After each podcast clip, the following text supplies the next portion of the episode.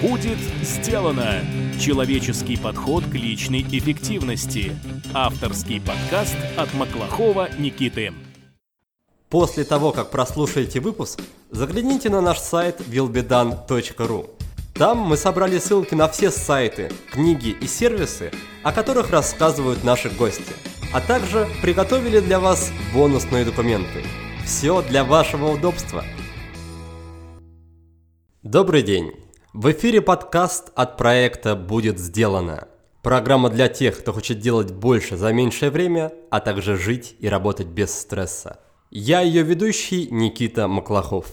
Сегодня у нас в гостях Катерина Ленгольд, предприниматель и самый молодой вице-президент в аэрокосмической индустрии в мире. В свои 26 лет Катерина успела отучиться в МИФИ, Высшей школе экономики, Сколково, MIT и даже в Гарварде. Помимо этого, она успела основать компанию в области спутниковых данных, потом продать эту компанию калифорнийской аэрокосмической компании – и вот так она и стала самым молодым вице-президентом в аэрокосмической индустрии. О том, как такое вообще возможно, о том, как сделать такую головокружительную карьеру, а также о том, как на порядок повысить свою личную эффективность с помощью 9-недельных спринтов, мы и поговорим с Катериной. Прежде чем мы начнем, хочу сказать большое спасибо за поддержку нашим патронам Виталию Калинке, Павлу Гордееву и еще одной девушке, которая предпочла сохранить анонимность. Если вам, дорогие слушатели, тоже интересно узнать, кто такие патроны и как можно стать одним из них, то предлагаю вам перейти по ссылке patreon.com willbedan. Там все подробно описано. А мы переходим к Катерине. Катерина, привет! Привет!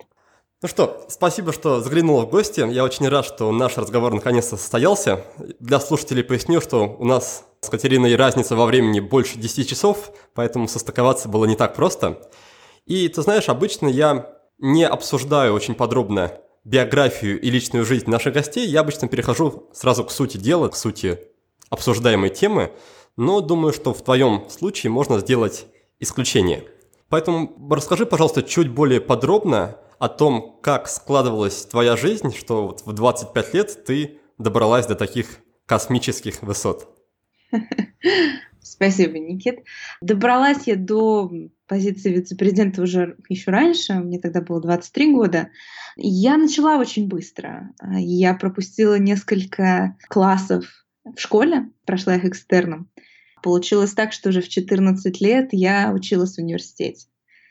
Несколько степеней я получила параллельно, и также параллельно учась основала свою первую компанию. Я когда э, находилась в Бостоне, в MIT, э, я основала компанию Imagery, которая впоследствии стала частью Astra Digital, той самой компании, в которой я сейчас вице-президент. Поэтому э, я очень много вещей делала э, параллельно и делала их в сокращенном виде. Да? Если положено учиться в школе, сколько там, 10-11 лет, а, я училась там 6 или 7.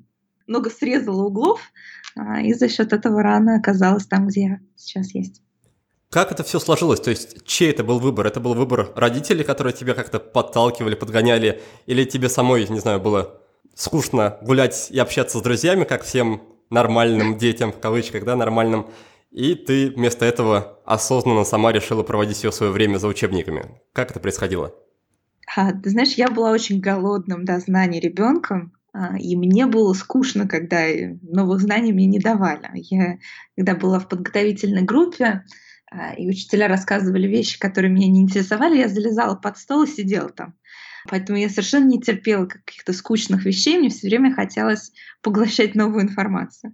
Родители, честно говоря, даже немножко беспокоились за, за меня, потому что а, все эти мои а, перепрыгивания через классы были мои инициативы, и у них были разумные переживания, как я все это справлюсь с этим совсем.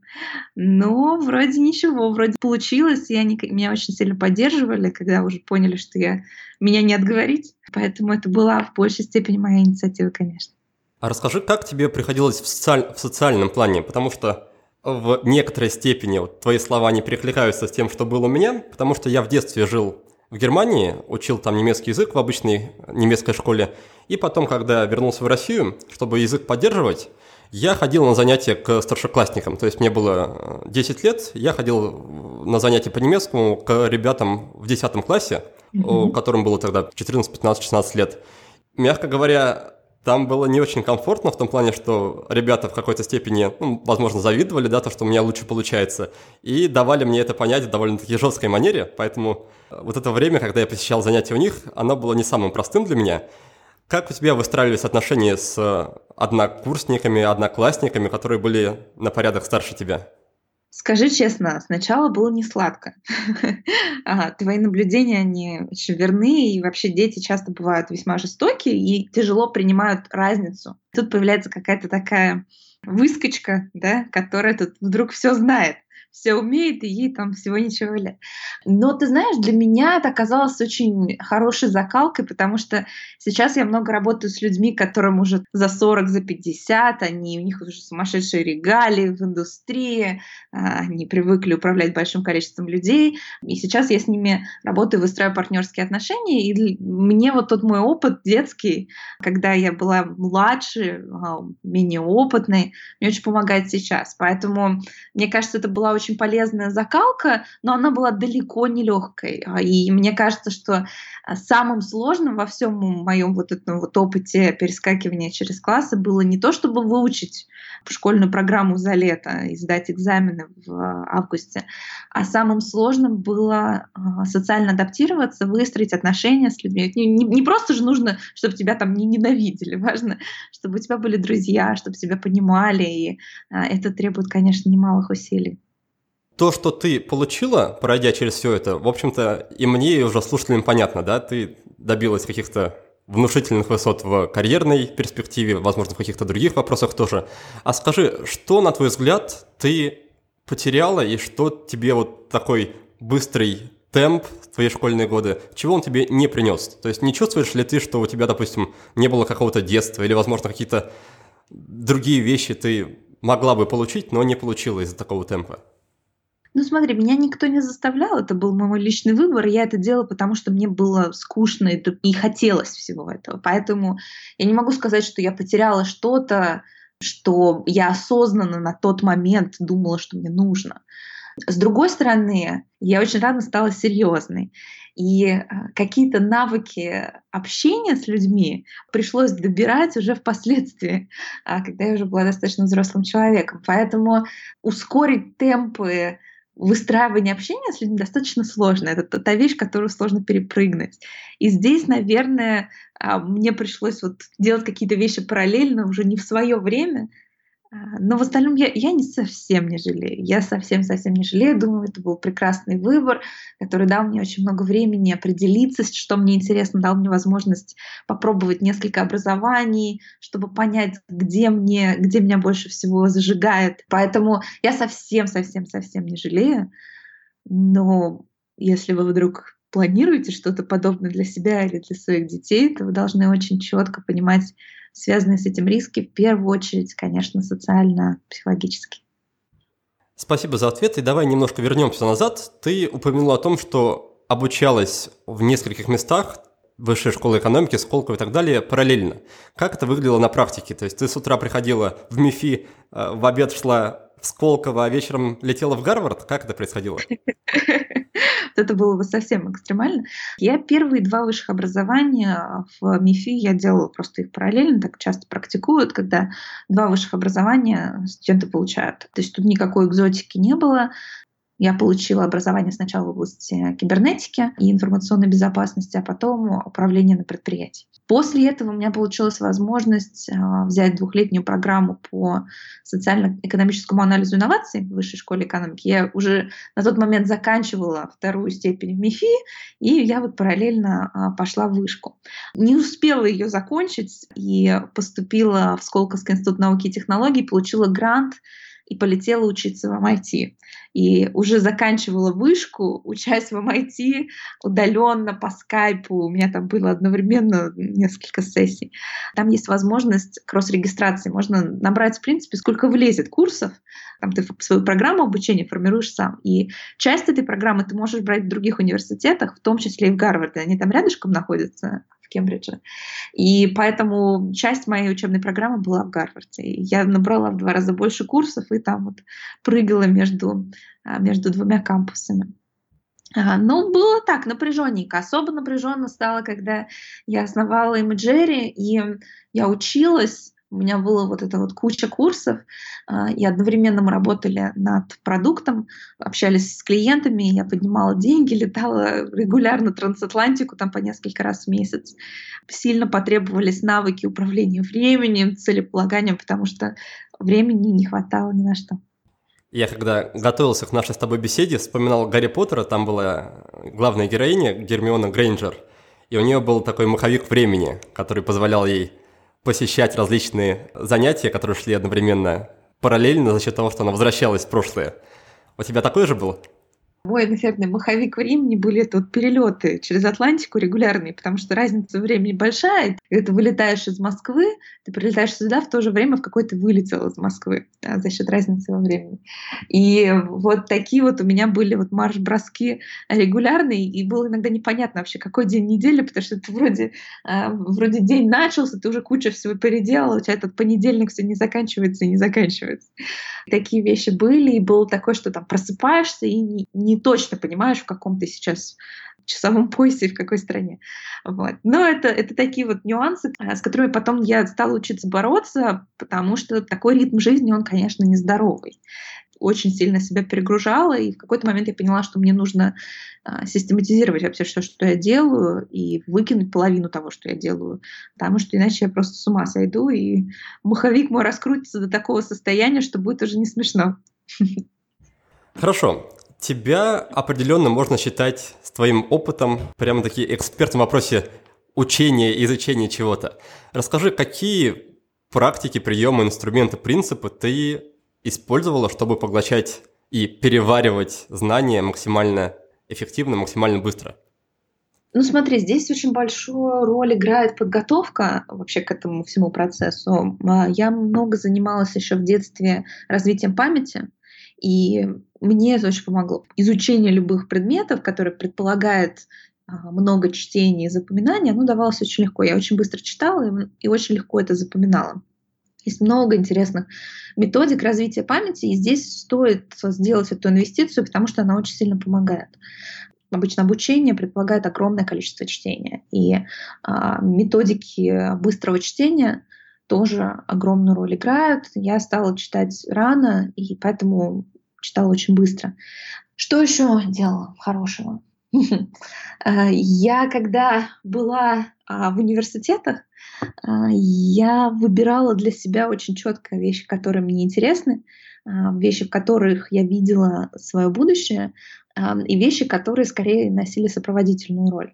И я старалась не убиваться и не переинвестировать время в вещи, в которых я видела маленький возврат этих инвестиций. В конечном счете, как э, в работе, в карьере, так и в учебе нужно очень четко понимать, что ты делаешь и зачем, и расставлять приоритеты, потому что некоторые вещи делать просто не нужно. Тогда такой немножко провокационный вопрос. На твой взгляд, где лучше и эффективнее построена система обучения, в принципе, в России, в Сколково, в МИФИ, в Высшей школе экономики или в тех зарубежных вузах, где ты побывала? И заодно сразу дополнительный вопрос. Я знаю, что в зарубежных вузах, точнее, насколько я знаю, там, в принципе, почти нет обязательной программы, то есть каждый студент выбирает сам те курсы, которые он хочет посещать под свои какие-то требования. Является ли вот такой подход более удобным, более приятным для студентов, на твой взгляд? Смотри, вообще сравнивать систему образования дело неблагодарное, потому что каждый учится по-разному, и каждому важен свой подход. При этом вузы, в которых я э, поучилась, особенности Вышка, Сколково, они очень западно ориентированы, и многие практики перенимают Запад. Но в конечном счете, конечно, MIT сказался, оказал на меня просто сумасшедшее влияние, и обучение там очень много мне дало, очень много. То, о чем ты говоришь, возможность выбора, это первое, ты выбираешь, правда, то, что тебе важно и интересно. У тебя есть определенная там костяк программы, которую ты должен выполнить, но большой простор э, для выбора. Второй момент — это подход э, к проведению этих лекций со стороны преподавателей, когда у тебя все ребята, которые участвуют в твоем курсе, могут в любой момент взять и сказать, слушай, какой-то ты нудный, скучный, не буду я ходить на твои лекции, пойду кому-нибудь другому то а, у тебя возникает очень такая понятная и ясная а, мотивация делать курс очень ярким. И вот эта вот конкуренция, рыночная конкуренция между курсами и преподавателями, где они делали просто из, из каждого предмета настоящее шоу с сумасшедшими спикерами приглашенными, с очень какими-то яркими экспериментами. Ну, в общем, прям вот настоящее шоу для того, чтобы удержать студентов, чтобы они не, ушли к другим, это сильно повышает качество а, контента, его подачу, создает вот эту вот конкуренцию между преподавателями, которую в традиционной системе а, мы не видим. Поэтому я думаю, что это весьма, весьма неплохая история, и мне кажется, что многие вузы в России это видят, понимают и настраивают а, свою систему соответствующим образом. Я знаю, что Сколковский институт науки и технологий, в котором я училась, они тоже позволяют выбирать курсы. Уровень гибкости может быть чуть меньше, потому что MIT курсов существенно больше, преподавателей существенно больше, но тем не менее а, в основе своей этот принцип имеется. Твоя история мне еще напомнила историю моего одного из любимых авторов по саморазвитию, его зовут Стив Павлина, и он в молодости тоже сначала поступил в ВУЗ, потом у него были какие-то там трудности с со своим условным поведением, он воровал в магазинах, такое пристрастие было. И потом, когда ему, по сути, дали шанс, он попал э, в тюрьму на некоторое время, вышел и снова поступил в ВУЗ. Он поставил себе цель отучиться в учебном заведении, которое обычно занимает 5 лет период обучения, поставил себе цель отучиться за 2 года и, в общем-то, с этой целью справился. Поэтому, друзья, кто владеет английским, я размещу ссылку на эту историю в блоге. Вот очень такая вдохновляющая история тоже, поэтому рекомендую ознакомиться. Да, ты упомянул коллег и слушателей твоих, которые а, знают английский. Вот э, если вы хотите серьезно заниматься самообразованием за пределами университета, я думаю, что а, вам обязательно стоит инвестировать время в изучение языка, чтобы иметь возможность смотреть а, различный образовательный контент, читать интересные блоги и книжки на английском языке. Вот прям очень важная инвестиция, даже если по работе вам он совершенно не нужен, и кроме общения в гостинице во время отдыха вам кажется, что он не нужен, на самом деле а, вот именно для задач самообразования это прям очень ценный ресурс, так что проинвестируйте в него. А по поводу того, что ты посещал различные супер яркие, прям такие интерактивные лекции. Я как раз в последнее время об этом думаю, что в такой традиционной нашей системе образования какое-то неправильное разделение ответственности. То есть считается, что задача педагога – это просто, условно, прочитать материал, а дальше, если студенту скучно или неинтересно, или он там что-то не понимает, это его, уже его личные проблемы, и он должен их как-то решать сам по себе. Мне кажется, это в корне верным, и что если педагог не может донести в интересном ключе свой материал, то это все-таки ошибка и проблема во многом педагога. Да, именно поэтому, если ты очень крутой эксперт, не обязательно ты крутой педагог. Э, очень много людей могут отлично разбираться в индустрии, в задачах, которые там стоят, ну просто не уметь об этом рассказывать так, чтобы глаза горели. Это вот как с публичными выступлениями. Да? У тебя может быть в компании АС, который строит технологии, но если ты его выгонишь на сцену и заставишь его рассказывать людям, об этой технологии, то получится весьма скучно, и а, люди будут зевать. А можно поставить кого-то другого, кто, может быть, не такой ас в технологиях, но расскажет так, что глаза будут гореть у всех. Поэтому тут важно, чтобы каждый занимался своим делом, и часто бывает, что преподаватели, им нужно не преподавать, они могут быть хорошими практиками, но плохо преподавать, и тогда зачем, зачем это нужно? Дорогой мой слушатель, я очень благодарен тебе за то, что ты проводишь время в обществе меня и моих гостей. На подготовку каждого выпуска мы с командой тратим десятки часов.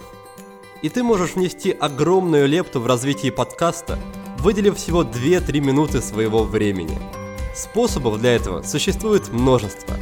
Оставь отзыв о подкасте на iTunes, расскажи про подкаст своим друзьям в социальных сетях или в реальной жизни – Подпишись на нашу рассылку на сайте willbedone.ru. Поддержи подкаст материально или просто напиши мне личное сообщение в соцсетях. Твоя поддержка – это топливо, на котором работает двигатель нашего подкаста. Спасибо, что вдохновляешь нас двигаться вперед.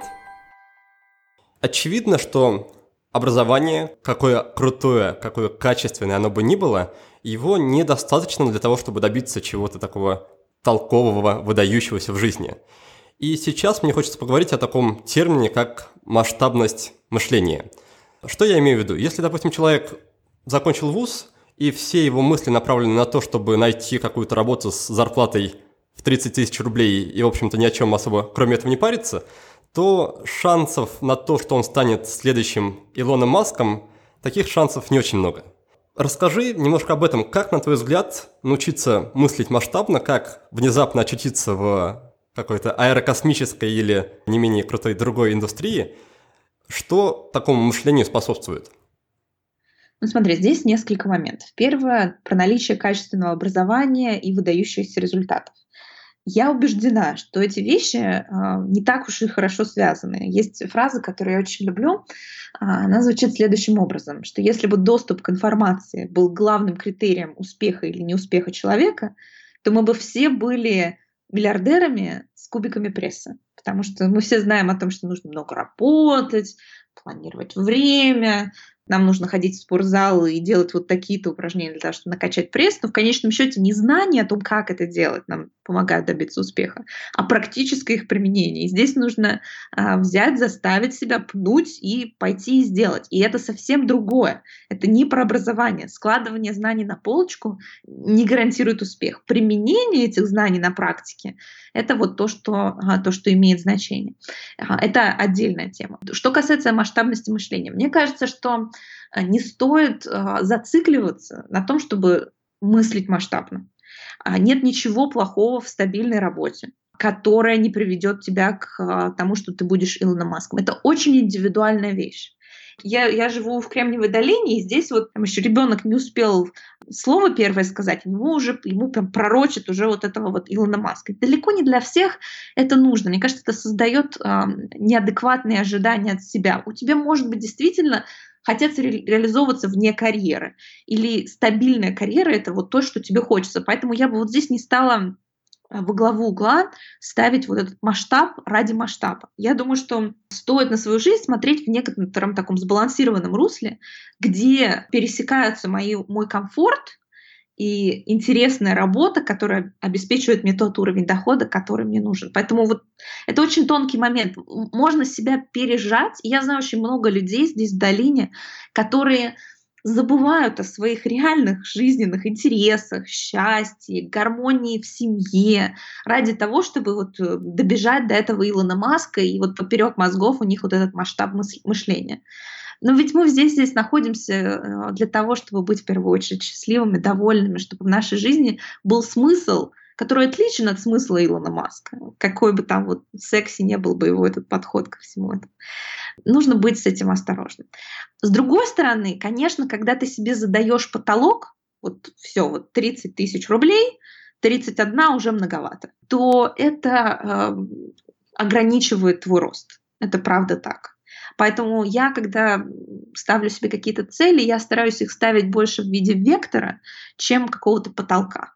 Либо в значении x плюс, да, если мне нужно измерить эту цель. Масштаб ради масштаба, серьезно, это вот прям такая модная история вот здесь в долине, вот это раздуть это все, чтобы прям было огромное, а зачем оно, почему оно должно быть. Есть много бизнесов, которые прекрасно себя чувствуют с небольшими оборотами и без вот этого вот экспоненциального роста а, в виде хоккейной клюшки, о котором так любят все говорить. В этом нет ничего плохого.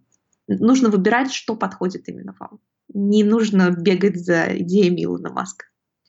А как же тезис по поводу того, что в современном супербыстром мире, если ты не двигаешься вперед со скоростью этого мира, ты неизбежно откатываешься назад? Я не уверена, что это правда. Мне кажется, это создает ненужное давление на людей. То есть, посмотри, вот мне интересно, и я буду вот делать, заниматься, двигаться круто. Но есть вещи, в которые мне не хочется инвестировать это количество энергии. Там я не развиваюсь. Значит ли это, что я там лузер в каких-то вопросах? Так я себя буду постоянно мучить ощущением того, что я чего-то где-то не, не добегаю, не догоняю. Это, зачем это давление на себя создавать? У нас и так много всяких внешних факторов, которые нам говорят о том, что нет, ты недостаточно хорош. А зачем его еще и для себя самостоятельно создавать? Ну ладно, не будем лишний раз на себя давить. И давай тогда обсудим еще один термин, еще один такой аспект, возможно, выдающихся результатов. Я привязался сегодня к этому термину, к, этому, к этой фразе.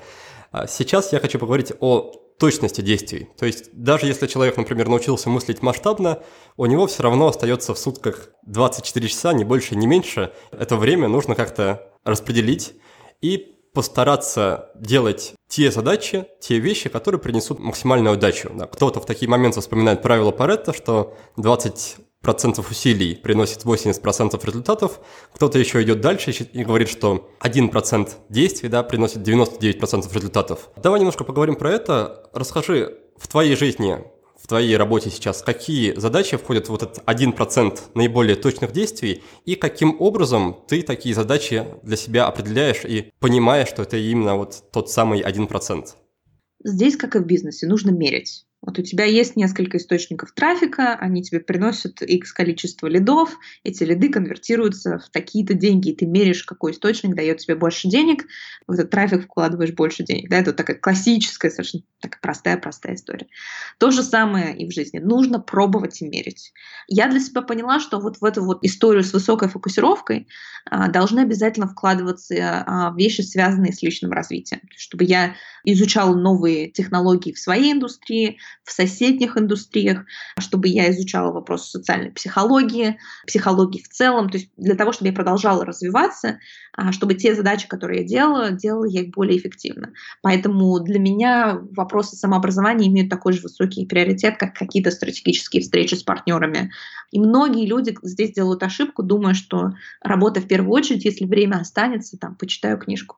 Мне кажется, так делать не стоит, потому что в конечном счете это приводит к неэффективности из-за того, что вы чего-то не научи, чему-то не научились, а учиться нужно постоянно.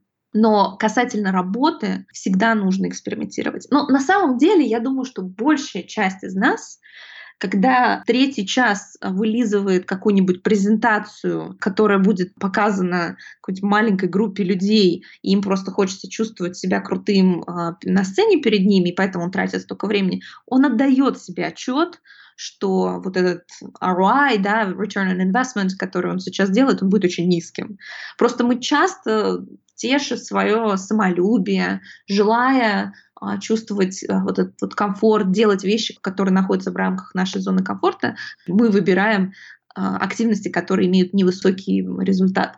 Но чаще всего мы это вот отдаем себе отчет. Вот мы там прокрастинация, ну уже знаем мы, что вот это вот просто убийство времени. Поэтому многое мы уже понимаем. То, что мы не понимаем, нужно экспериментировать.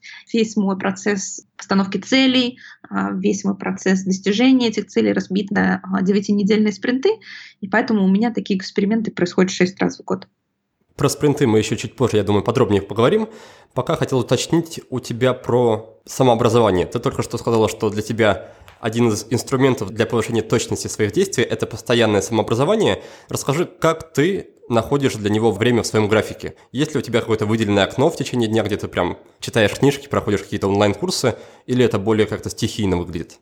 Нет, это время, которое у меня прям забито каждый день в календаре. То есть вот если посмотреть мой календарь, то у меня есть время, которое выделено на утренние, вот то, что я называю morning ritual, да, там это пробежка, медитация, журнал я веду, а, постановка целей с утра, то есть все, все активности. То же самое у меня вечером, после ужина, час-полтора, в зависимости от дня недели, у меня выделено на то, чтобы почитать, посмотреть что-то. Я каждый день этому придерживаюсь. Потому что если опять же, по остаточному принципу к этому подходить, то, поверьте, время, оно съестся другими, как нам кажется, срочными делами. А, до книжки и до курса вы так и не дойдете. Да, я люблю называть другие такие дела наглыми, наглыми задачами, потому что они нагло занимают наше время, и для того, что действительно важно для развития, для самообразования, у нас в итоге времени не остается. Поэтому согласен с тобой тут полностью, что если мы хотим чему-то посвятить время, нужно выделить в расписании какой-то конкретный блок, чтобы это время не было поглощено наглыми задачами. Скажи, как тебе удается, ну, возможно, у тебя, конкретно у тебя нет такой проблемы, но на вопрос ты все-таки сможешь ответить. Как тебе удается внутренне оправдывать вот время, которое ты тратишь на самообразование? Ведь в то время, когда ты там, читаешь книжки, вокруг бегают, носятся какие-то суетливые сотрудники, им что-то нужно друг от друга, а тебя что-то нужно, возможно, тебя дергают, и волей-неволей начинаешь чувствовать, что вот все работают, а я тут прохлаждаюсь за книжкой. Как именно внутренне так прояснить для себя, что это время не, не потеряно? Ну смотри, я с самообразованием, когда я в офисе нахожусь, я не занимаюсь. Я скорее дома это делаю, когда немножко все поспокойнее. Но даже в офисе у меня есть время а в первой половине дня до обеда, которое я стараюсь сфокусироваться на стратегических, на важных задачах. А, и в это время я не назначаю встреч. Коллеги тоже знают о том, что я в это время недоступна. Обычно это где-то с 9 до 11.30, вот это там два с половиной часа я фокусируюсь на самом главном, и меня лучше в это время не трогать. Как ты изначально выстроила вот эти границы? Ты каждому отдельно сказала, или у тебя висит табличка на стене, на, на двери не беспокоить? Как именно дать понять людям и приучить их к тому, что тебя вот в данное конкретное время дергать не стоит? Можно одеть маску саблезубого тигра, так чтобы, чтобы всем было понятно издалека. Я отправила письмо коллегам сказала, что давайте мы не будем делать никакие встречи, никакие а, созвоны в этот период. Я фокусируюсь на важных делах. Обычно, кстати, коллеги к этому легко относятся.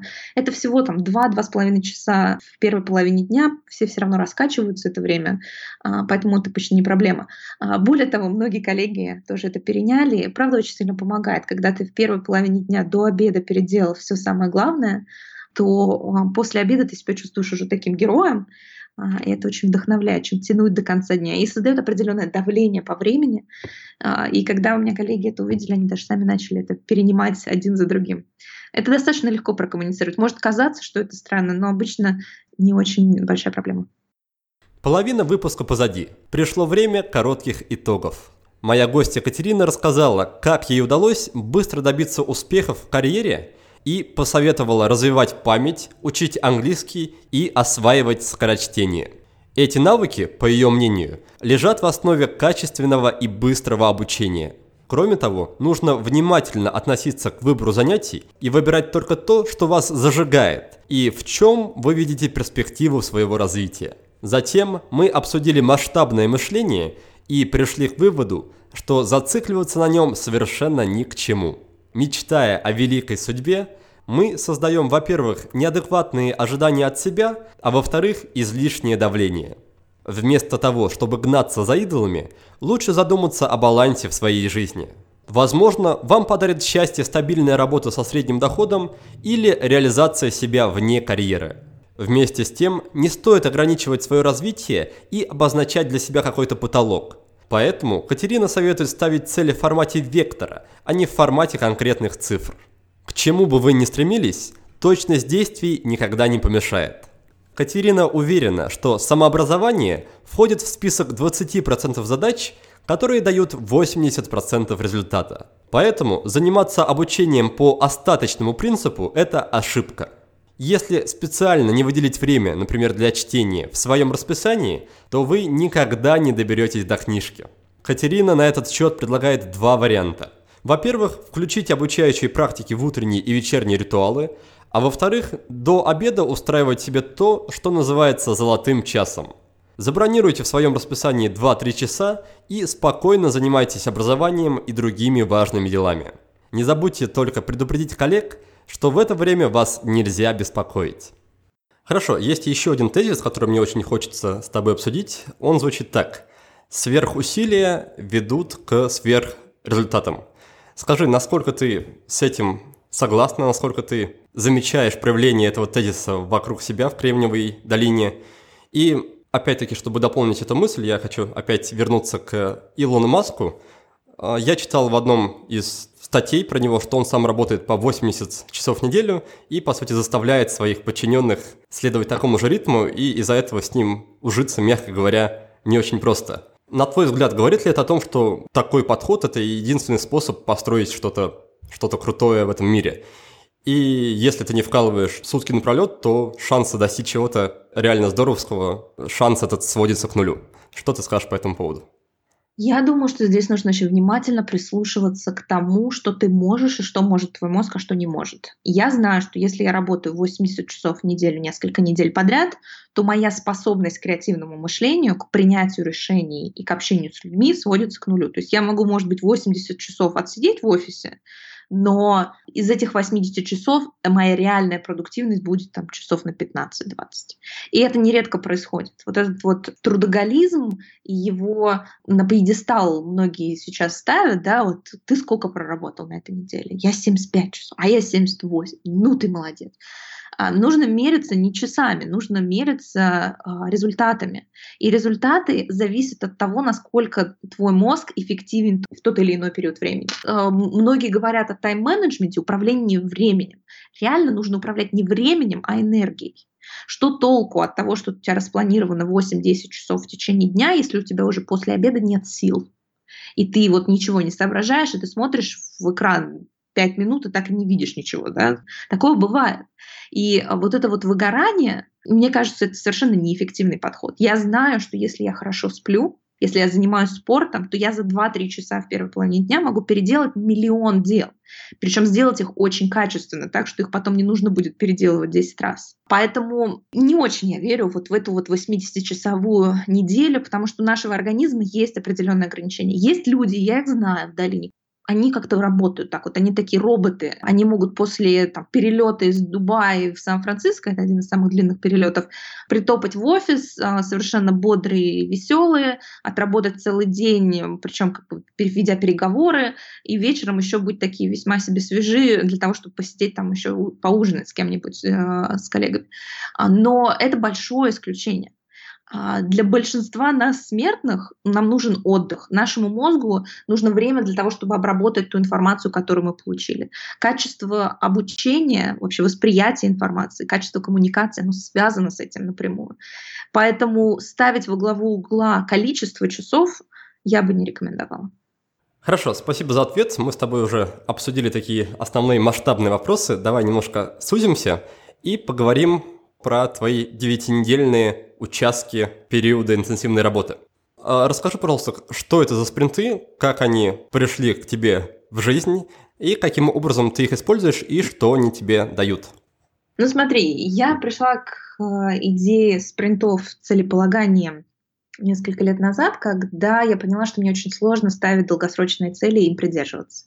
Даже цель на год а, — это так далеко, 365 дней — это так долго, что удерживать мотивацию правда сложно, так как нашему мозгу ему нужна постоянная подкормка, вот эта мотивационная подкормка, да, вот такие мотивационные морковки, когда ты чего-то добиваешься, у тебя есть некие майлстоуны, то долгосрочное планирование этих мотивационных морковок тебе не выдают. Поэтому я поняла, что мне нужно разбивать период времени длительный на а, маленькие отрезки, и в рамках этих отрезков ставят себе цели. При этом они не должны быть прям совсем крошечные, чтобы я успевала сделать что-то более-менее значимое. За счет этого у меня создается то, что я называю давлением дедлайна. Я знаю, что у меня период времени не огромный, что я могу сейчас посидеть еще месяц, другой ничего не делать, а потом в ППХ в декабре чего-нибудь там подготовить. А, я знаю, что у меня отрезок времени весьма ограничен, я чувствую этот дедлайн, а, и это помогает мне оставаться сфокусированной и замотивированной.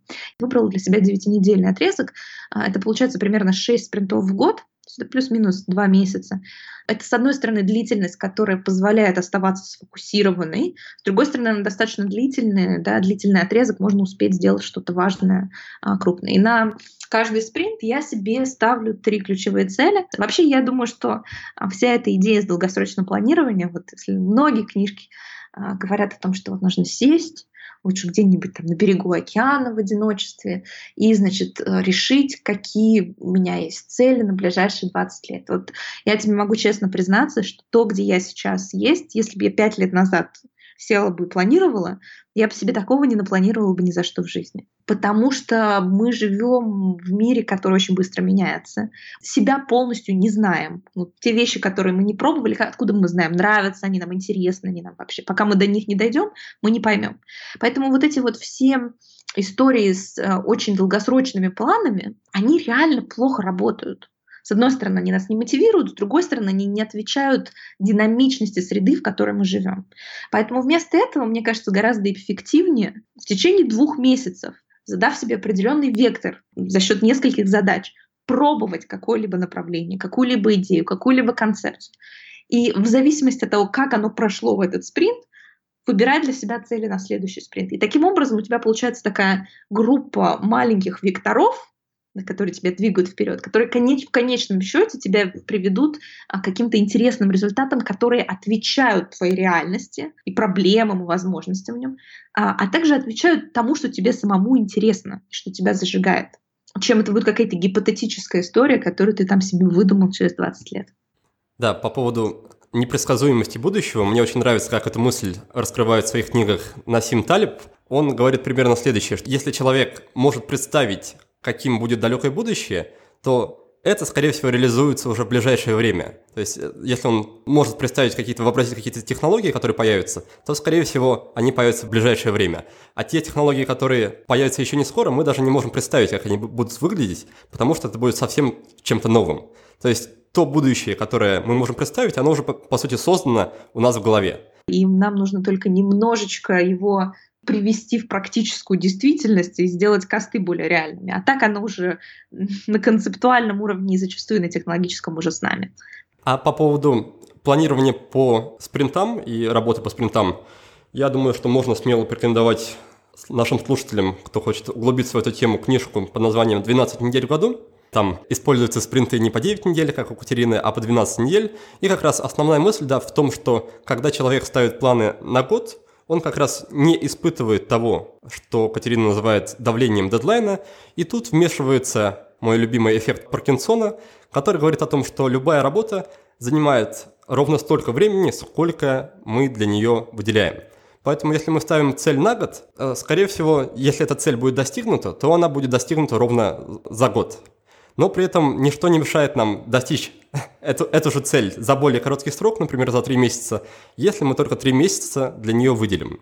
А с тобой, Катерина, хотела чуть-чуть подробнее рассказать про практическое применение. Расскажи, как выглядит работа по спринтам изнутри. Мы уже услышали от тебя, что ты ставишь три основные цели – а что там помимо этого? Есть ли какие-то ежедневные практики? Как ты проводишь какую-то, возможно, рефлексию, анализ итогов? Награждаешь ли себя как-то? Возможно, ты отдыхаешь после спринтов? Как все это выглядит?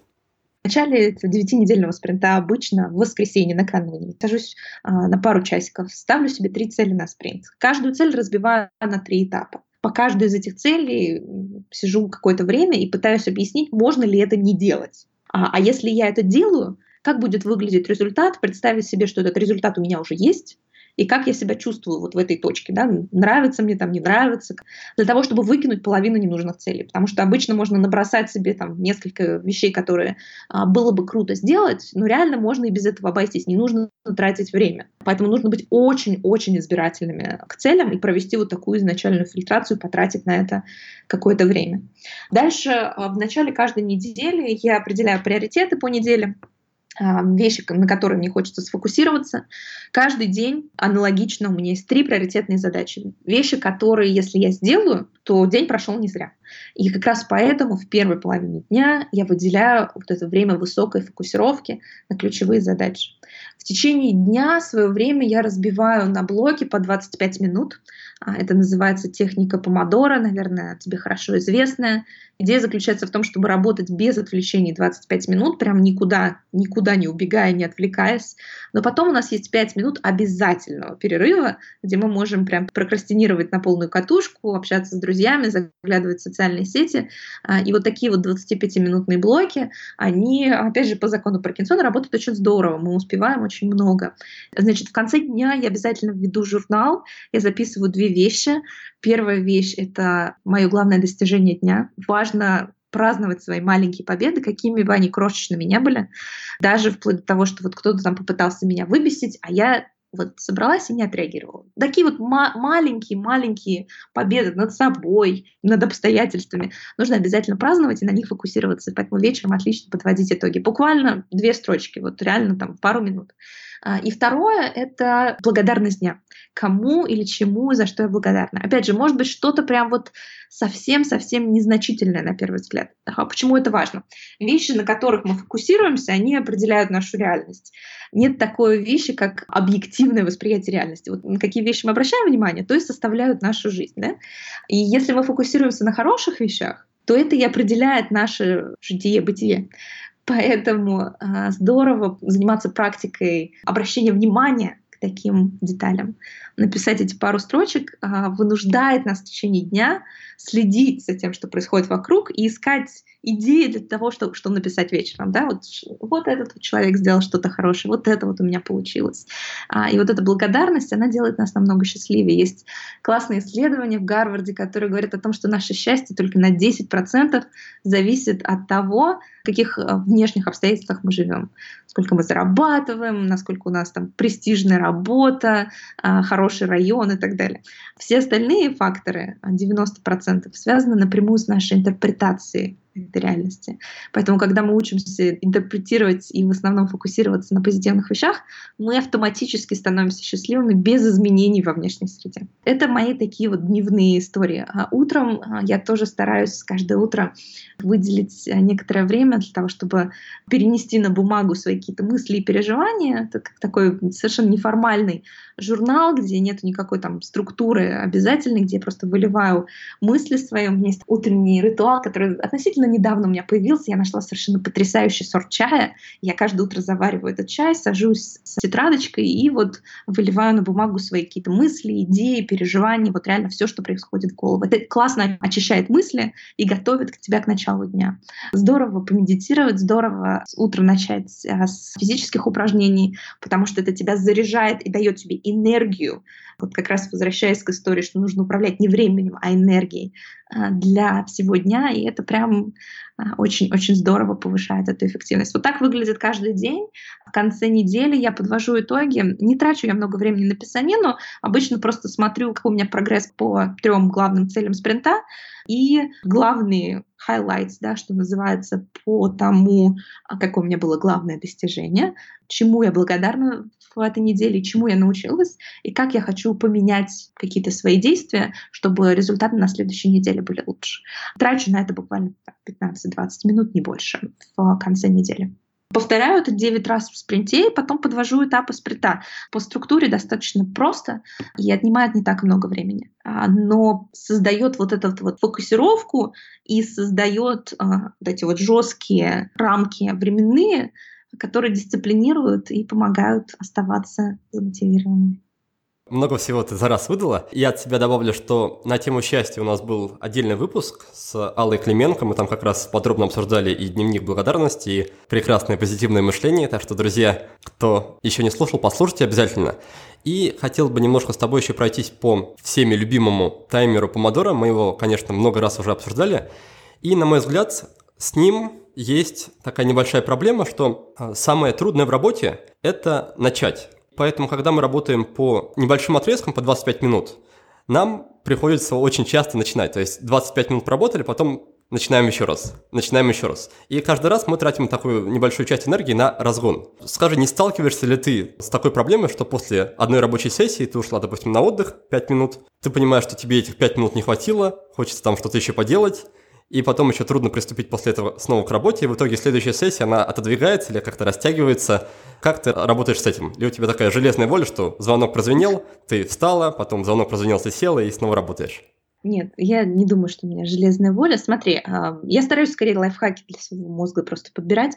У меня таймер помодору, он автоматически продлевается. То есть он 25 минут, 5 минут, следующий отрезок сразу начинается автоматически. Я его не должна включить. Это первое. Второе, я обычно свои задачи дневные раскидываю по сетке 25-минутные. То есть у меня в моей системе планирования как раз весь день он разбит на 25-минутную сетку. Поэтому у меня забито это время. То есть если у меня что-то съедет, я понимаю, что оно съедет уже в, в область другой задач. Это помогает оставаться дисциплинированным. Но а, проблема начать, ты ее очень четко обозначил, я согласна, что она существует, и здесь наличие а, готового списка задач, уже отсортированного по приоритетам и записанного в сетку, очень сильно помогает, потому что тебе не нужно еще делать выбор, а что я сейчас буду делать и как конкретно выглядит задача. То есть если мы делаем вот эту подготовительную работу в четком определении объема задачи и ожидаемых результатов и времени ее выполнения, то начать гораздо проще. А не создает ли такая жесткая привязка задачи к помидорным блокам как раз излишнего дедлайна и стресса? Потому что, ну, я думаю, в нашем непредсказуемом мире очень часто бывают ситуации, когда задача съезжает одна на две минуты, другая уже съехала на пять, третья уже на полчаса, и потом оказывается, что весь день разъехался. Да, обязательно нужно оставлять буферные зоны времени, хотя бы час-полтора в течение дня должно быть разбросано свободного времени на случай съехавших задач. Иначе, конечно, все может рассыпаться как карточный домик и создать ненужный стресс. Друзья, у меня для вас важная и серьезная новость. Сегодня мы в заключительный раз проводим розыгрыш книги в рамках мини-конкурса «Книга за отзыв». Ладно, на самом деле все не так плохо, мы просто решили поменять формат. У текущего формата конкурса есть две проблемы. Во-первых, если у человека нет айфона, то он никак не сможет оставить отзыв в iTunes. А во-вторых, отзыв можно оставить только один раз. И попытать удачу в розыгрыше, соответственно, тоже только один раз. Правила мини-конкурса «Книга за отзыв 2.0» следующие. Мы публикуем новый выпуск подкаста, вы в течение недели слушаете его и пишете о нем пост в Фейсбуке, ВКонтакте или в Инстаграме, не забывая при этом прикрепить к посту хэштег «Will be done» или «Будет сделано». При подготовке следующего выпуска мы читаем все посты, выбираем, на наш взгляд, один или несколько самых любопытных и награждаем их авторов. А крайним победителем мини-конкурса в текущем формате – становится молодой человек, который оставил отзыв в iTunes под ником Евгений Юрьевич. Он написал следующее. Полезный и интересный подкаст. Никита замечательно подбирает гостей и очень хорошо готовится к каждому выпуску. Спасибо, так держать. Евгений Юрьевич, благодарю тебя за слова поддержки. К тебе отправится книга под названием «Шаг за шагом к достижению цели», которую написал Роберт Маурер – в книге очень подробно рассказывается о том, как применить восточную философию кайдзен для трансформации своей жизни. Нам с вами, дорогие друзья, эта философия известна под названием «Сила маленьких шагов». Так что идея этой книги очень созвучна тем принципам, о которых мы с вами постоянно говорим в подкасте. Книга предоставлена нашими друзьями из издательства «Альпина», за что им большое спасибо. Евгений Юрьевич, пожалуйста, не забудь написать мне на почту или в социальные сети и прислать свой почтовый адрес. А я тем временем возвращаюсь к Катерине. Хорошо, давай тогда вернемся к обсуждению спринтов. Как все выглядит изнутри, ты уже очень подробно рассказала. А как выглядит процесс после того, как спринт закончился, ты подвела итоги. А каким образом ты себя награждаешь, даришь ли себе какой-то отпуск, отдыхаешь ли ты между спринтами – как ты поступаешь после достижения целей? Ну, обычно у меня выходные окончания спринта, я планирую какую-нибудь э, поездку с друзьями, с любимым человеком куда-нибудь, не знаю, у нас тут прекрасная природа, поэтому можно всегда на выходные выбраться куда-нибудь в горы, на хайкинг. А, я обязательно, обязательно делаю себе какой-то приятный подарок, сюрприз. Я когда была, знаешь, помладше, на каждую задачу было там определенное количество поинтов в зависимости. Сейчас я уже это не делаю, но, может быть, кому-то тоже будет полезно. То есть каждая задача в течение там, этого спринта имела определенное количество поинтов в зависимости от ее длительности и сложности. И эти поинты конвертировались э, в энное количество долларов, которые я себе разрешала в последний уикенд потратить на какие-нибудь э, ненужные приятности. Но в последнее время я как-то разлюбила скупать вещи, и мне стало больше нравиться инвестировать в свое в развитие и в отдых, поэтому я перестала практиковать эту историю. Но тоже для тех, кто любит себя иногда баловать шопингом, а, работает неплохо. Ты таким образом в течение всего спринта зарабатываешь себе на какие-то там приятные какие-то развлечения и на шопинг. Да, геймификация это прекрасно. Единственная трудность это приучить себя отмечать все эти поинты и потом их систематизировать и считать. А в остальном работает отлично, да, и мы тоже дважды уже с Максимом Жабали и с Иваном Нефедевым как раз проводили беседы, записывали подкаст на тему геймификации. А скажи, какой у тебя период отдыха между спринтами? Ты сказал про выходные, это именно выходные суббота-воскресенье, или ты растягиваешь их на недельку или на две? Нет, это выходные вот 2-3 дня. Я уже очень давно не отдыхала неделю. Я даже, честно говоря, не представляю, как можно так вырваться из рабочего графика на такой длительный срок. Хотя, наверное, иногда нужно так прочистить мозг. У меня сейчас одна близкая знакомая уехала в отпуск на, дви, э, на два месяца. Я вот, честно говоря, даже себе представить не могу, как можно отдыхать столько много времени. Но, может быть, в какой-то момент я осилю это и узнаю, каково это. Ага, вот ты и попалась, да? Сначала мы тут говорим с тобой, что трудоголизм – это вред, а тут оказывается, что ты сама не отдыхаешь почти. Ну смотри, я отдыхаю много в выходные, я не мучаю себя там вот этими 80-часовыми неделями. Мне кажется, что вот этот вот смысл с утра до ночи работать, а потом пузо греть три недели на пляже, ну, не знаю, мне кажется, это тоже не на здоровье. Там, я с утра уделяю там полтора часа разгрузке мозга, спорту, вечером там гуляю долго с собакой, в выходные выбираюсь на природу. То есть у меня такие мини-отпуски, они в течение дня, в течение недели, и это дает мне возможность поддерживать постоянным свое эмоциональное состояние а, и энергию. Загонять себя там, 9 недель света белого не видеть, а потом несколько недель бездельничать, а потом, ну, не знаю, мне кажется, это не очень эффективно. Формат такой, что нужно работать таким образом, чтобы отдыхать целую неделю просто не хотелось, да? Нужно выбирать дело, от которого не хочется убегать. Да, это, это правда, и я думаю, что к этому в конечном счете нужно стремиться. Эффективность достигается не только за счет вкладывания сумасшедшего количества времени, но вот вкладывание вот этой страсти к своему делу, а, оно сильно влияет на качество результата. Поэтому нужно очень внимательно относиться к выбору дела своей жизни и делать вещи, которые тебя по-настоящему, прямо вот по-настоящему зажигают. Хорошо, ты уже несколько раз упомянул о том, что личная эффективность – это не столько об управлении временем, сколько об управлении внутренней энергией. Давай немножко поговорим об этом. Какие практики, помимо тех, что ты уже перечислила, ты еще используешь, чтобы заряжать свою батарейку и поддерживать ее на высоком уровне? И заодно скажи, ты говорил, что у тебя есть какой-то чай крутой, который тебя прям бодрит по утрам. Я думаю, что нам всем было бы интересно услышать конкретное название, конкретный сорт. А, не подскажу сорт, потому что это такой какой-то кастомный бленд, который в, у нас в японском квартале а, делают, и я вот его нашла. Это зеленый чай с нотками мерло. Не имеет каких-то особых свойств, э, связанных с энергией, он просто очень вкусный, и для меня это отличный способ проснуться. Я знаю, что сейчас я буду себе готовить этот чай. Что касается энергии, а, Номер один, самое-самое главное, это сон. Я раньше вообще не понимала, насколько он важен и насколько он влияет на качество моей работы. Нужно хорошо качественно спать. Нужно ложиться спать рано. Мы погружаемся в самые глубокие фазы сна. А в период примерно с 10 вечера до 2 часов ночи у нас самый эффективный сон. Поэтому нужно ложиться в районе 10 вечера. Вставать нужно рано.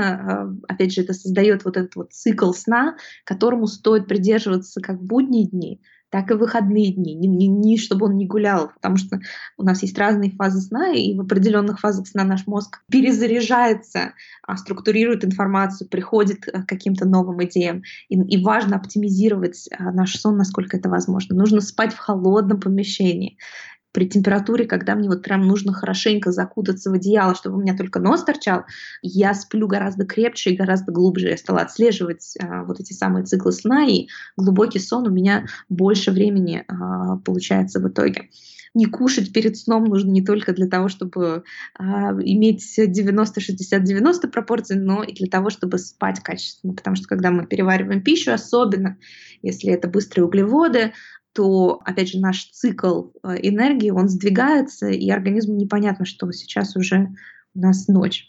То же самое касается освещения в вечернее время. Стоит приглушать немножечко свет там, за час, за полтора до сна, избегать голубого света, который, кстати говоря, имеет все наши электронные устройства, даже если поставить там специальные вот эти вот программы, которые делают подсветку такой более теплой, все равно избегать электронных устройств на последний час перед тем, как ложиться спать, лучше почитать обычную книжку. Таким образом, не, негативно не оказывать влияние на вот этот сдвиг а, фазы сна. Засыпаешь гораздо быстрее тогда. Вообще вот э, уход ко сну должен быть тоже таким приятным ритуалом. Стараться себя вот одинаково настраивать каждый день к уходу ко сну и к просыпанию, все это помогает нашему организму эффективнее спать. За то же самое время, за те же самые там, 7-8 часов можно получить гораздо больше энергии, проснуться наполненным энергией, чем просто ты вот спишь эти 7-8 часов, тебе снятся кошмары, ты просыпаешься весь разбитый. То же самое время, но результат совсем другой. Сон — самое первое, что нужно пофиксировать. Второе — это питание. Дело даже не сколько и не только во внешности, сколько в а, энергии. Я поняла для себя, что если я ем быстрые углеводы в обед, то вот сто процентов после ланча я буду ходить сонной мухой. Паста, какой-нибудь сэндвич, не дай бог, это вот прям все. А, лучше их все-таки в начало дня сдвигать, а, чем в обед и уж тем более в ужин. У нас есть с тобой общий друг Максим Дорофеев, и у вас тоже был подкаст, и он рассказывает про мысли топлива. Вот я, я называю это motivation points, да, или willpower points. То есть вот это нашу силу воли. Мне кажется, что у нас в течение дня есть определенное количество силы воли, которые мы можем потратить на разные вещи. Поэтому простые решения нужно автоматизировать, чтобы не тратить на ерунду на всякую, а вот эти вот наши willpower points. Какие-то стандартные задачи нужно делегировать. Ну, то есть создать некие паттерны, которые могут помочь нам принимать простые решения а, без нашего активного участия, чтобы не тратить на это а, наши силы. Вообще вот создание некой структуры и понятных правил упрощает э, для а, нашего мозга принятие решений, поэтому если мы создаем некие цепочки действий, некие правила для определенных ситуаций, то нам легче экономить вот это вот наши motivation points.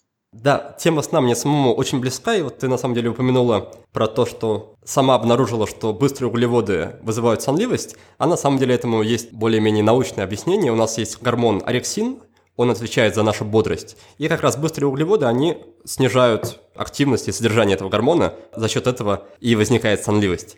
Также по поводу сна я сейчас сам провожу такой эксперимент, он уже у меня длится, по-моему, 70 дней – перешел на ранний подъем и отслеживаю как раз фазы сна. Можем тут с тобой, кстати, помериться, сколько ты проводишь времени в глубокой фазе. Так, 95 минут у меня есть стабильные а, последнее время. У тебя сколько?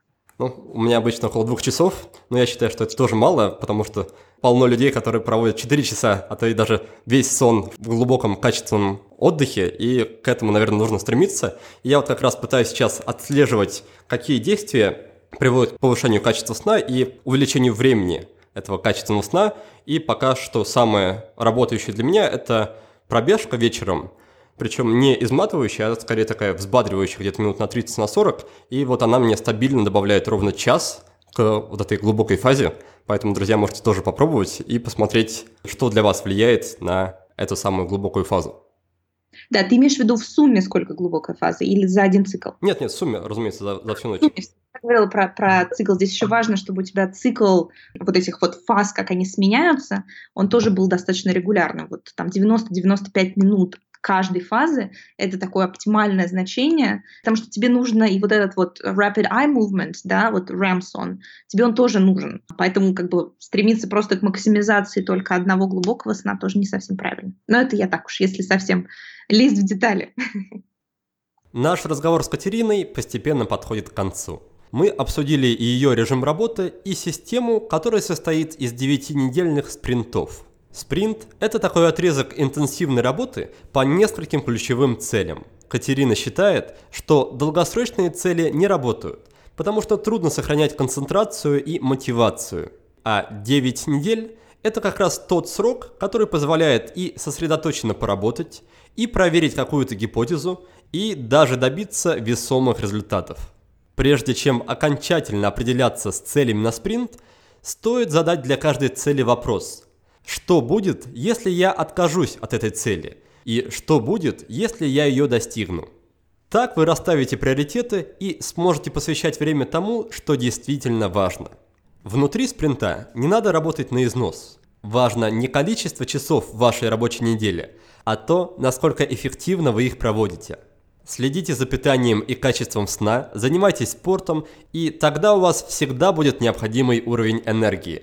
Что касается режима работы в течение дня, то Катерина советует пользоваться таймером помодора и оставлять буферную зону – час-полтора на тот случай, если какая-то задача займет больше времени, чем вы изначально запланировали.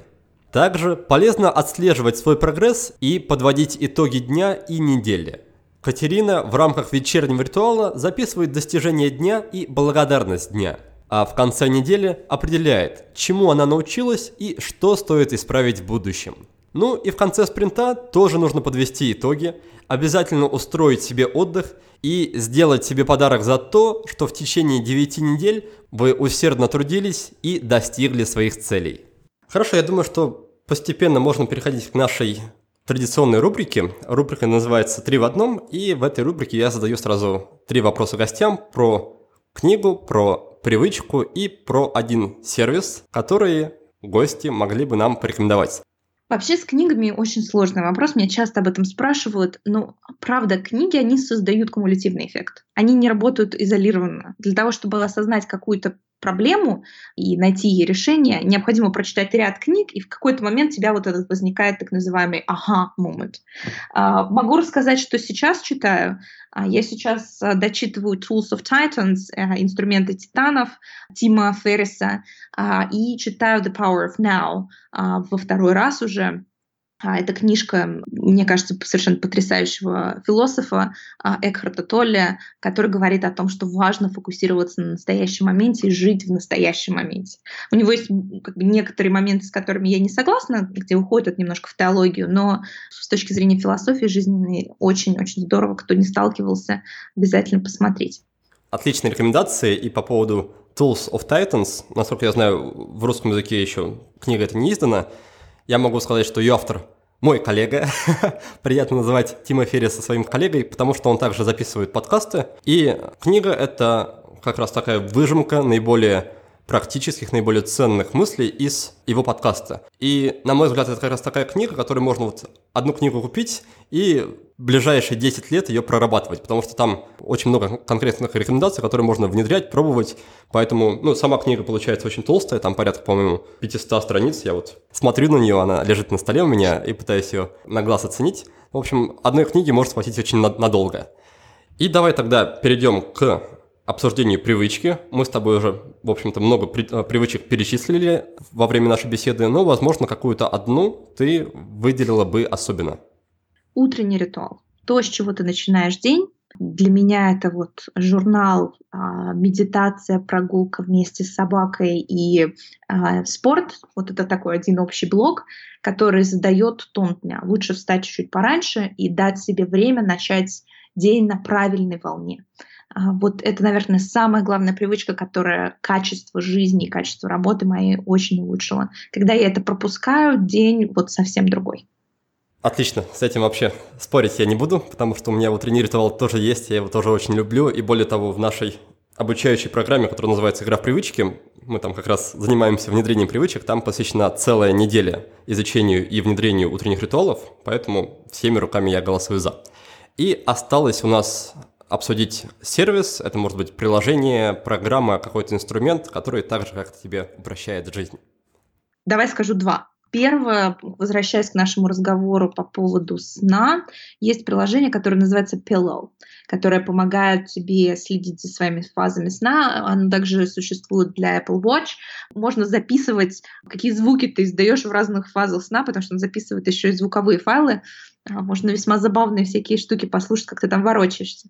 Если шутки в сторону, на самом деле очень полезное приложение, которое создает хорошие инсайты по поводу твоего качества сна. Приложение номер два, которое я недавно обнаружила, кстати, обратила внимание, что ты тоже пользуешься workflow, и ты, э, это листы, инструмент ведения заметок в виде листов.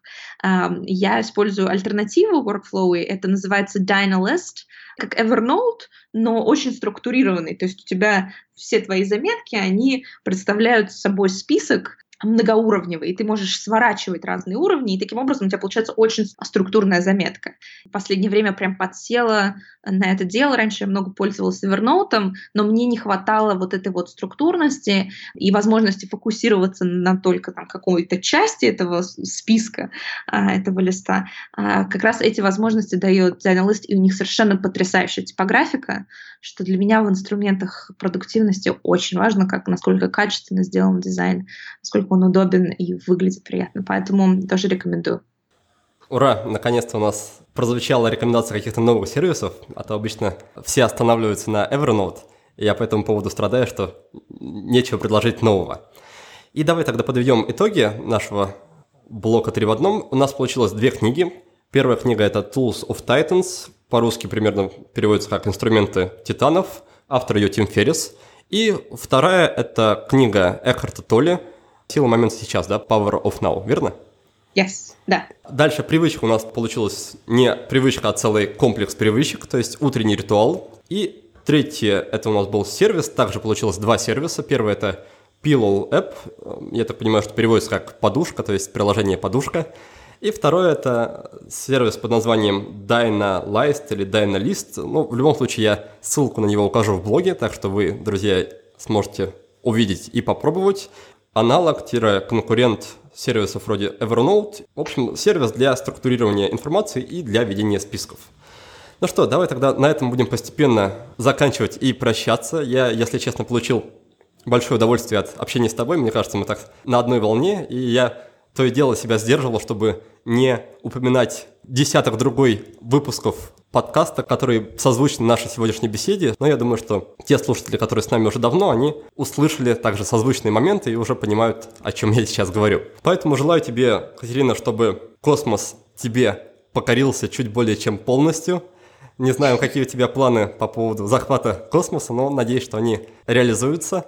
А нашим друзьям, наверное, пожелаю помнить, что сверхрезультаты не всегда равны сверхусилиям, и прежде всего, наверное, стоит делать акцент на управление своим вниманием, на управление своей энергией и стараться делать не как можно больше, а как можно более точные действия, да, и вкладывать в самые важные задачи всю энергию, которая у нас имеется. Вот такое будет пожелание сегодня, так что спасибо, что были с нами, успехов и до новых встреч! Да, Никит, спасибо большое. Могу немножечко добавить. Мы буквально через несколько недель покорим космос немножечко больше. Мы с Байконура запускаем наши первые спутниковые аппараты, уже реальной группировки. В середине июля они у нас полетят, наши замечательные птички, так что а, освоение космоса у нас идет полным ходом твоим слушателям я хотела бы пожелать не забывать о том, что вся эта оптимизация времени, весь этот тайм-менеджмент, он в конечном счете направлен на то, чтобы получать больше удовольствия от жизни. Поэтому не стоит оптимизировать вещи, которые нам приносят огромное количество удовольствия. Общение с людьми, вот такие вот интересные беседы, как которая у нас была сегодня, прогулки с любимыми, то, что нас радует и заряжает, не нужно это оптимизировать, пусть этого будет больше а, в нашей жизни, тем более, что сейчас уже вот-вот лето наступит. Особенно здорово наслаждаться этим, забыв иногда на секундочку про большие цели и про управление временем. Пусть все получится.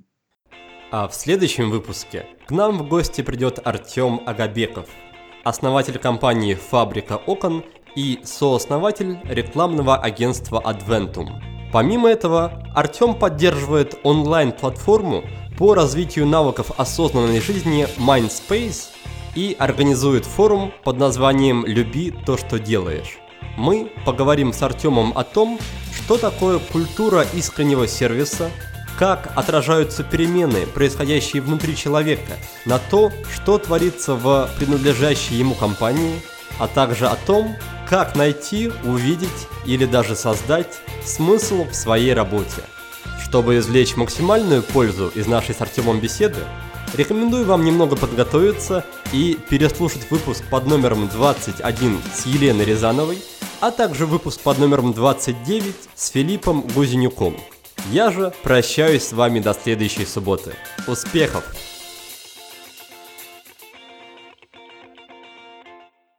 Вы прослушали очередной выпуск подкаста от проекта «Будет сделано». Чтобы вы могли извлечь из него еще больше пользы, я, оформил для вас специальные бонусные документы. В них в очень удобном и красивом виде собраны все самые главные идеи и рекомендации от наших гостей по каждому выпуску.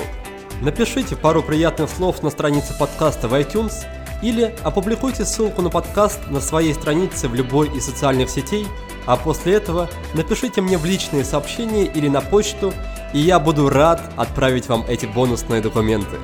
Также не стесняйтесь присылать мне обратную связь, вопросы, идеи и комментарии. А я, в свою очередь, приложу все усилия к тому, чтобы каждый выпуск был интереснее и насыщеннее предыдущего. Оставайтесь с нами, и все самое важное в жизни будет сделано.